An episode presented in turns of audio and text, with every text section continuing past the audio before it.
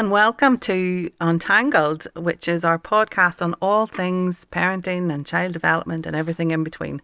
And as always, you are very welcome to accept or reject anything you hear today. Uh, We don't know how things are supposed to be. We can only share our perspective on, on what we find.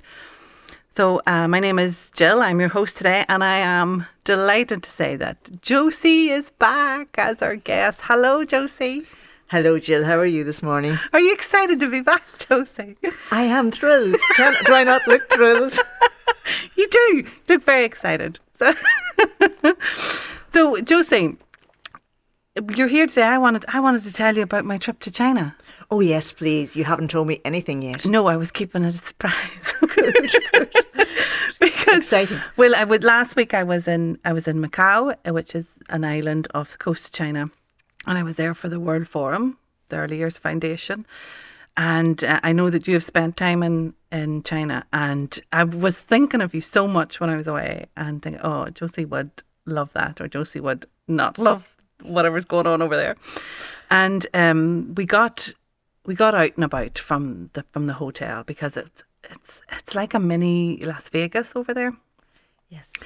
So they don't seem to have any identifiable culture that they could package up as um, souvenirs or anything like that. It was literally you would just you would just come here to go to the big hotels and the casinos, and we found out that there was some pandas in a like an animal sanctuary on the other island, and we went. Um, it's like five minutes from the hotel, and it was empty, and it cost one pound to get in to see pandas. I mean, you'd pay ten times that to see pandas, but um, it doesn't seem to be what their focus is, which is such a shame that they have this wonderful part of the islands. Each Macau's made up of like three small islands, all connected up by bridges, and they have um, nature areas on each one. But that isn't that isn't something that they're singing and shouting about to visitors. They just want the visitors to come in experience the shopping centres and the casinos and go home again. Most people only stay a day or two. So um, I thought that was bizarre. Commercial. That's yeah, well that's the word. Yeah. Yes. And there was there was one day, oh crikey. So I'd I'd went to see the pandas and I'd went with a couple other delegates. We'd we'd schemed off the last session on the Wednesday, right?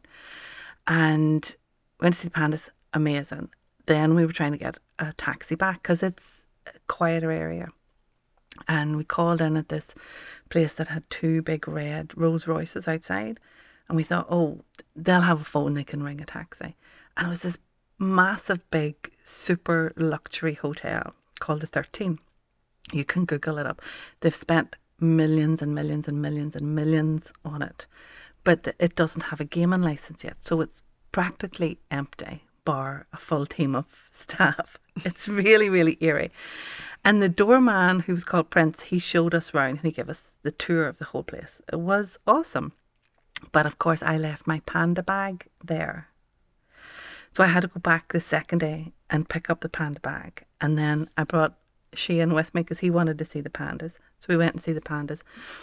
And this is a long story just for me to tell you that I was about a story that the locals told me. But anyway, uh, we went to see the pandas again. Came out and I says, Oh, Sheehan, there's a taxi. They're like hen's teeth. Come on. And we were running up and um, it was like a big black minibus. And I knocked on the window and I said, Oh, Sheraton Hotel. And he kind of looked at me and I thought, oh gosh, this is a grumpy taxi driver. But hey ho, there's no one else to choose. We're, we'll get this taxi. We opened the back door. Shane and I jumped in, uh, closed the door, and we're sitting up waiting to be ferried off to the Sheraton Hotel. And he turned around and he says, uh, Do you think I'm a taxi? I was like, Yes. And he took out his government card. He worked for the government, giving tours to like dignitaries and politicians. So you were not a VIP. No, he the poor man had just pulled over to check his bank balance on his phone, and Shane and I had jumped into the back of the car. So, uh, two Northern Ireland people hijacking cars all around the world wherever we go, and um, but he did. He brought us back to the Sheraton, but it was really interesting because he lived across the road from the pandas, and where I thought that was like the best place that you could live because it was so close to the nature reserve. He was saying no, it's it's not because none of the shops or the It's not commercial. restaurants. There's nowhere here. We have to drive to get shops or a supermarket or anything, and they would much rather be in the commercial yeah, part, close- close on the retail which was a sh- which was a surprise to me because I thought he was in the prime real estate, like across the door from a big, literally across the road from a big nature reserve that had pandas in it. How is that not the best place to live? Because did you notice when you're walking around China that people walk into you a lot? They don't have. Oh, they don't do personal space, and they don't know how to queue. No, it's it's it's the masses Yeah, and it's the mentality, and they don't do the privacy that we value. They Hmm. like to eat together. They like to talk together. They like to socialize. They like to live on top of each other nearly in high-rise blocks of Yeah. flats. So they have a different opinion, but they are very commercial people. Mm-hmm. So you saw the commercial side of it. yeah. They were they were really excited about all of the all of the buildings and, and the work that was done, and less excited proud about it. They're proud less of excited about developments. about the pandas and the nature. nature reserve. doesn't nature and natural resources is things they take for granted and don't wish for I think we can, but it was so it was so beautiful, but it is palatial yeah. But Macau is the most densely populated area, and it's it's huge. I mean, just massive, it's big. very like hong kong Yeah, um, but such a shock. Like I live in the middle of nowhere. There's literally fields all around. You're the same, aren't you? You live in Yes. the country. Mm-hmm. And it t- it took a while really just to settle into that.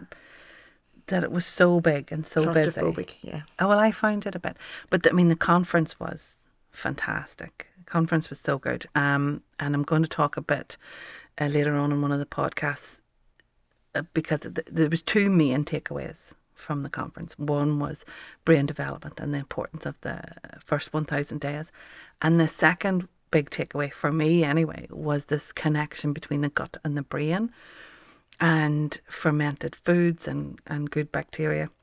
And that's something that you are excited about that you do a lot of work on. i um it's something i found out about because i was introduced to food 30 years ago at university and it was only when i got ill that i realized that i didn't really know an awful lot about food and it's 17 years ago since I was introduced to probiotics and became, I started growing my own. And from my What? degree, How do you grow your own probiotics? Are you are you doing this kefir stuff? No, No. I don't. I'm allergic to dairy, so Ah. I do water-based stuff instead. Okay. But um, I was, I I was ill myself, and I had to find a way of getting better. So I had to go a little deeper, and so as a food microbiologist trained thirty years ago, um, I've always been interested in bacteria and yeasts and molds, etc. That was when you do food microbiology, you get to understand the science behind it. So bacteria to me were always interesting things.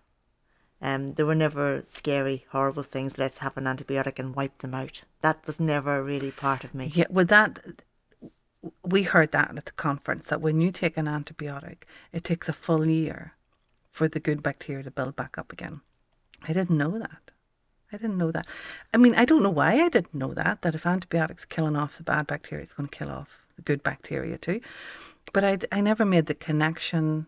I never made the connection between the good bacteria and your overall health. Um, I suppose I just thought it related to your digestive health. But now I'm learning that it impacts your mental health. I mean, they're, they're, they were talking about using fermented food and good bacteria to support children with anxiety, children with autism, Depression. Crohn's disease, depression, all of those things. Yeah. Yeah. And I mean, the work that you do and, and the research that you've read, I mean, that would support that, that it, that it impacts all of those areas. Well, the first thing I ever learnt 17 years ago, um, when I started studying Ayurvedic medicine, is that all diseases start in the stomach Okay. and all diseases end in the stomach. Okay. And um, I didn't really understand that until I started becoming a yoga, studying yoga at, in depth as well. That we get our energy from our food, as well as from above, but from our food. So therefore, to to take that energy from our food, we need to process it so that it gets into the body so it become available, bioavailable they call it. Mm-hmm. And therefore, we may take in the food, but if it's not, if our, if our system can't make it available to our body, it's useless to us. Well, what is the connection between the good bacteria and and the food being available to our body? Right.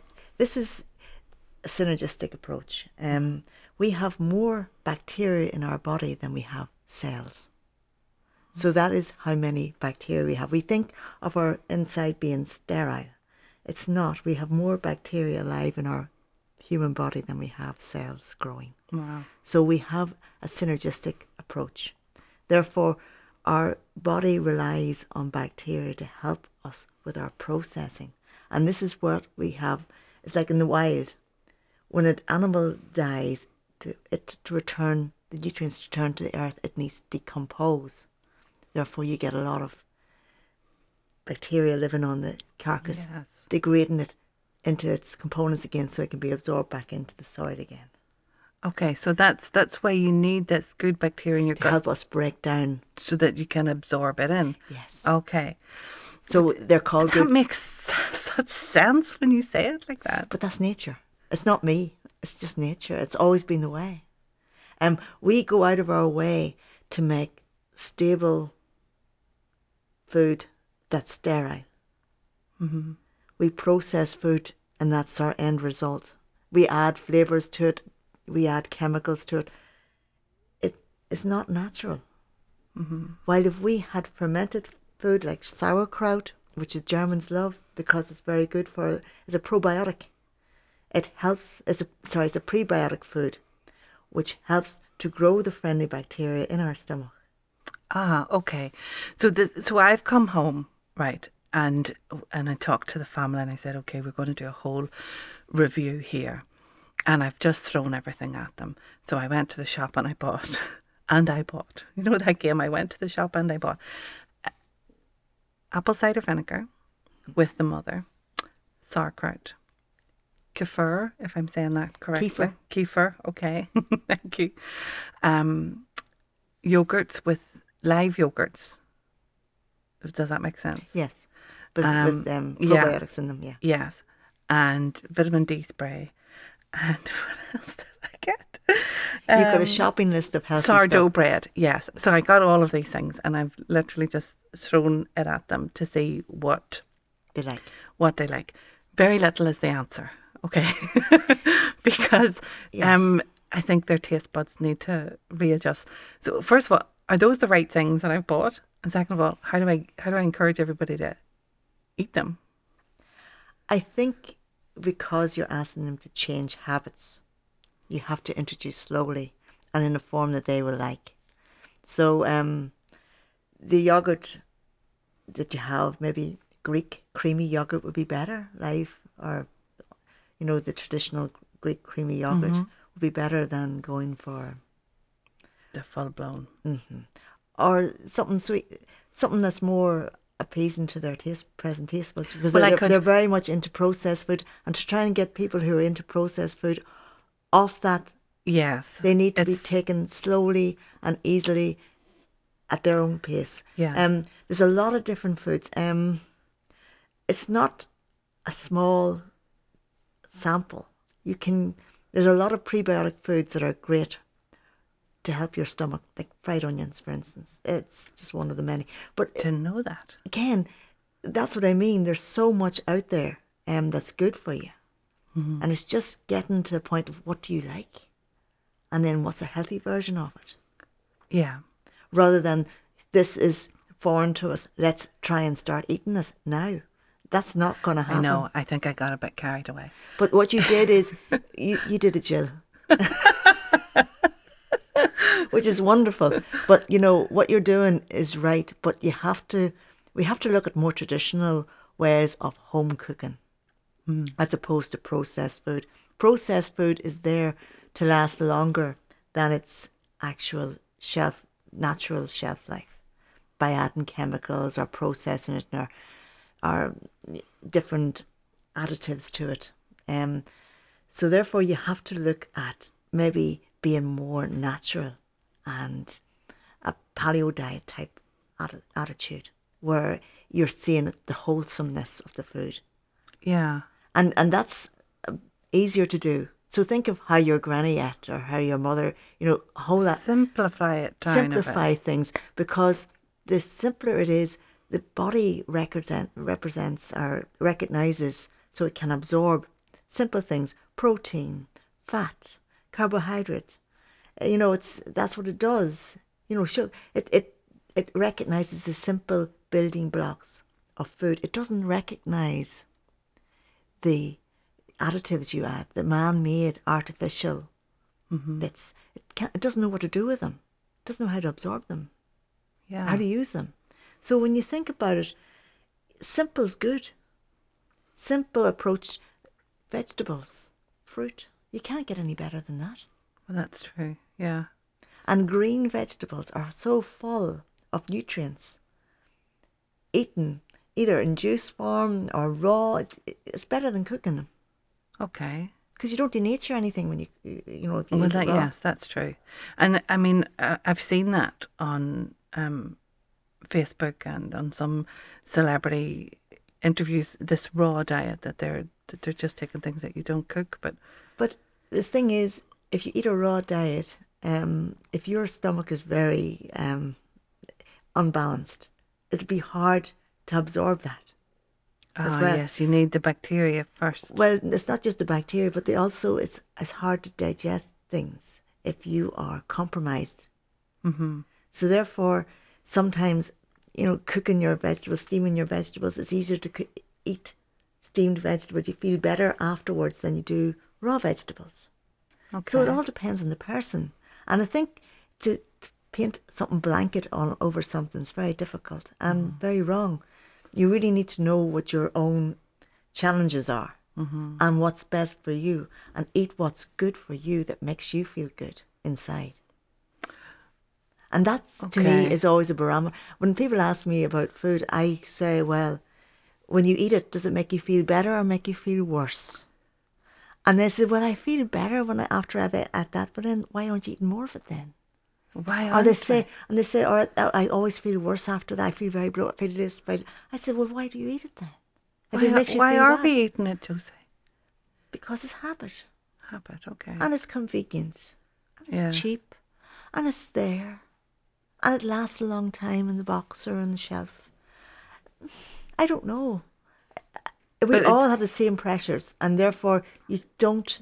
You always forgive yourself for not eating your sauerkraut if you don't like the taste of sauerkraut. I don't, but I was looking up. I was looking up men, um, recipes for how to use sauerkraut, and there was one website said use it as a condiment. So you just put in, like um, imagine it's like a little spoonful of applesauce. So you're just putting a little bit on your plate and building it up. The apple cider vinegar I've, I'm struggling with. Um, the kids don't like it at all.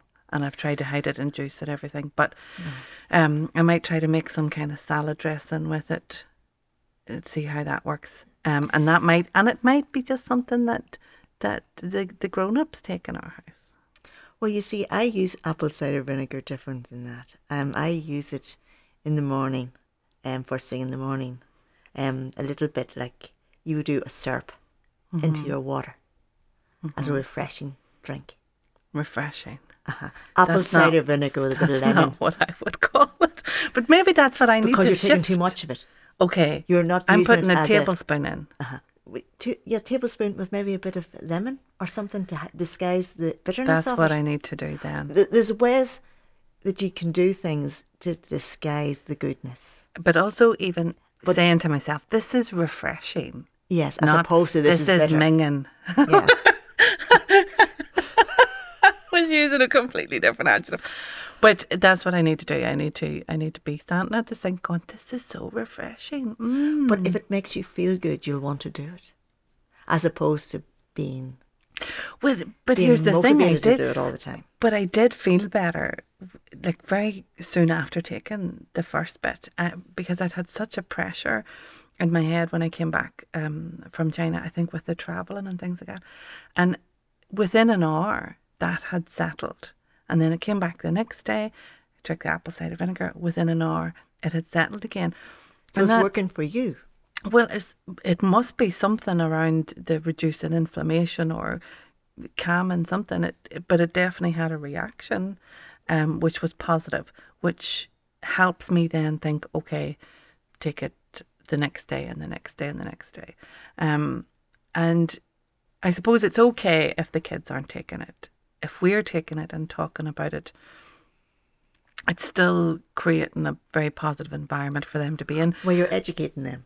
But they took the yogurts okay with some honey, and yes, you see, you, you added honey, a little bit of sugar makes a helps the medicine go down. uh, Mary Poppins said that, she had it and nailed. yeah, she had it nailed. and really, whenever you're thinking about things, it's how do people get this into a new habit forming? And it's not a one-off. It should be a change for life, and it should be something you build on. So you always think of it as like a foundation. What you've done is you've learned a little bit about a foundation that are really strong foundation for your kids and for yourself and for your own health. So you have to build on that.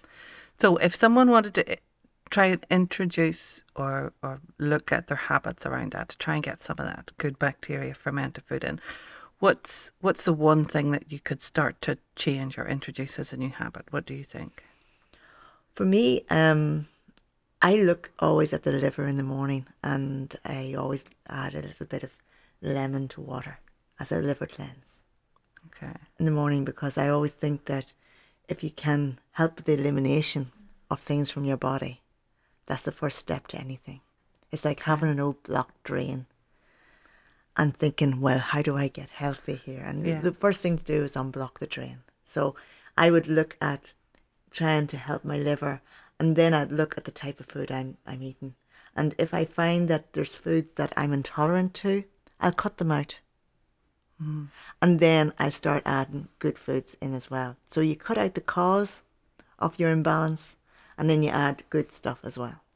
So it's it's, it's a multi multi purpose attack yeah. on illness and imbalance in the body by trying to rebalance. And I think what we have to understand is that it's hard to get it right all the time. And we have to forgive ourselves. There'll mm. be days we'll get it wrong, we'll feel awful. And we have to accept that that's was today or yesterday and today is another day. Yeah. And start all over again. Forgive yourself and move on. Yeah, that's good advice for a lot of things, Josie. Well, um, I'm excited to learn more about this because I really want to bring I really want to bring some of this information into our practice in the daycare centres with Kiddie Winkles. So even if that's bringing in a, a, food group that's going to be supporting the children, but we're we're going to do a parenting event at the end of June, and we've got um, we've got some speakers who are going to talk about how these fermented foods and and good bacteria can impact children with anxiety and autism, and I think that would be really exciting because. Um, I know my experience with uh, children with anxiety, there's not a lot of uh, practical based advice out there. It's very difficult when you're working with the brain because everyone's brain is different. Mm-hmm. And therefore, a general brush that just paints everything a brighter shade doesn't exist. Um, but the one thing that I love is the fact that we get so much energy from food and therefore we get our vitality from food and it, that includes the brain as well as the physical body and the emotional health and the spirit it all comes it's all aided with food so whenever we look i when i first was told to cut out a number of foods that i was um, intolerant to i went to my cupboard and realized that everything that i was intolerant to i was eating all the time and then I sat for four days looking and thought, what do I eat now? So you have to have alternatives ready. Yeah. Before you cut anything out, you must have an alternative ready. So well, the best thing to do is to start with what people are currently eating and find mm-hmm. a healthier choice yes. than that. Yeah. Because that they already have a habit of eating that. You're just giving them a really nice alternative. That's a good idea. Okay, Josie, thank you so much. It's so interesting to talk to you. You know, you know a lot about a lot of stuff, Josie. I, I, I know how little I know about a lot of stuff, so I'm always learning because I know I don't know it all. And I've met numerous people who know more than me and I respect them. But I'm always aware that the day I die is the day I stop learning. And I mm-hmm. think if we all have that attitude, is that we think we know it, but if we're not practicing it and it's not working for us, maybe we don't know it all. Mm-hmm. And we should keep on studying and, and, and just pushing the boundaries till we get to the point where we understand our own bodies and our own minds and our own spirits. Mm-hmm. I think there's nothing wrong with that. Indeed, there's not, Josie. Josie, thank you so much for coming and chatting to us today. And um, that's that's us for this podcast. So if you're still listening, thank you. We appreciate it. Uh, we're very grateful for um, you sharing your time with us. Thank you very much.